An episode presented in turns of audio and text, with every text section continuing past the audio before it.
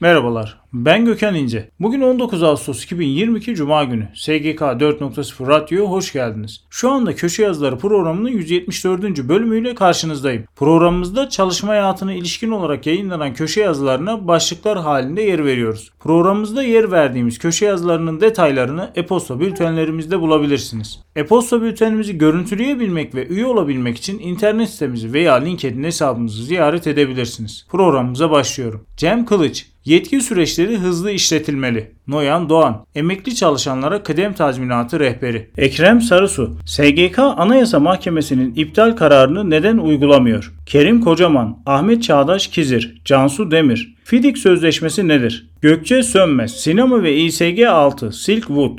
Kerem Alkin, pandeminin çalışma hayatına mirası, uzaktan çalışma. Osman Arolat, Schengen konusunda siyasi girişim. Vahap Munyar, dijitalleşmede erkekler kadınların önünde yol alıyor. Talip Aktaş, doğrudan yatırımlarda denge negatife döndü. Bader Arslan, yavaşlamanın 5 işareti. Bumin doğru söz. İkinci el motorlu kara taşıtları ticaretine kısıtlama. Didem Eryar ünlü. Gençler imza yetmez, eylem şart diyor. Kerem Özdemir. Yemek kültürü ve alınacak dersler. Hilmi Develi, finansman aslanın ağzında. Fatoş Karahasan, bilgisayar oyunlarındaki tehlikelerden nasıl korunabilirsiniz? Recep Bora, gayrimenkul alım satım işlemlerinde ödemelerin kontrol edilebilir hale getirilmesi. Ahmet Kıvanç, mazeretsiz devamsızlık yapan tazminatsız işten atılır. Vedat Refayeli, SGK değil SHK, Sosyal Hayır Kurumu. Doktor Koray Ateş, muazzam vergi avantajı.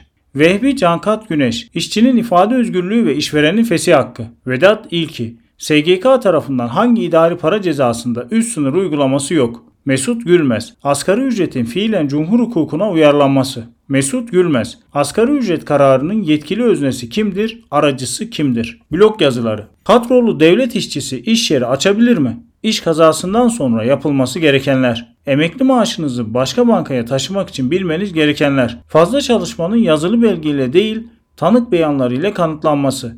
Karineye dayalı indirim oranının %60 olarak belirlenmesi. Adli sicil bilgi sistemi E-Devlet üzerinden hizmete açılıyor. Adli sicil kayıtları E-Devlet'ten silinebilecek. Ben Gökhan İnce. SGK 4.0 Radyo'da Köşe Yazıları programının 174. bölümünü dinlediniz. Bir sonraki programda görüşmek üzere.